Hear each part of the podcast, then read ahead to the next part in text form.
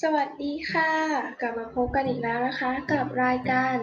อยากเที่ยวกันกับดิฉันนางสาวรัตนาพร วันนี้ก็เข้ามาสู่ EP ที่ 3 แล้วนะคะ ที่เราจะพูดเรื่องไปเที่ยวกาญจนบุรี ตามรอยตัวละครในนิยาย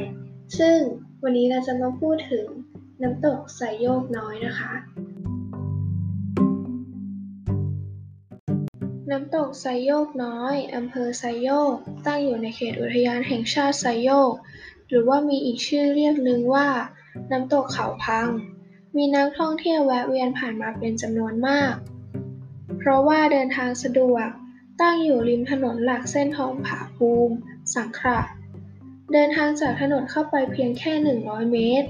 น้ำตกไซโยกน้อย เป็นน้ำตกที่มีความสวยงาม บริเวณโดยรอบร่มรื่น เป็นน้ำตกชั้นเดียวที่มีขนาดไม่ใหญ่มากนัก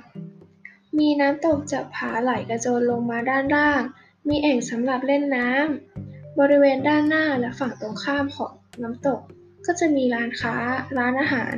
และก็ร้านของฝากมากมายหลายร้าน จึงเหมาะที่จะเป็นจุดพักรถไปในคราวเดียวกัน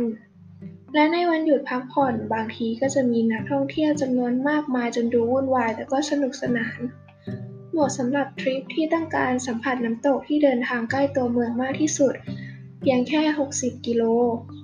เหตุที่เรียกอีกชื่อนึงว่าน้ำตกเขาพัง ก็เพราะว่า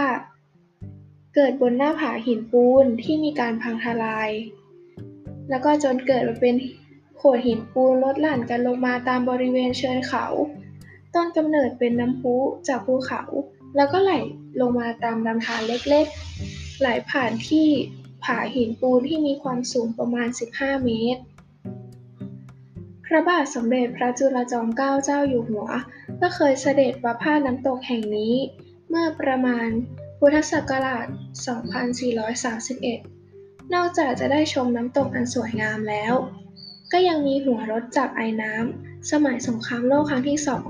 ที่มาตั้งแสดงไว้ เพื่อรำลึกถึงการสร้างทางรถไฟสายมรณะ ที่สร้างผ่านหน้าบริเวณน้ำตกเข้าสู่พม่าด้วย ค่ะ ก็จบไปแล้วนะคะกับ EP ที่ 3 น้ำตกไทรโยคน้อย ขอขอบคุณข้อมูลจากเว็บไซต์ กาญจนบุรี Center นะคะ EP ต่อไปเราจะไปพูดถึงที่ไหนกัน มารอฟังกันใน EP หน้านะคะ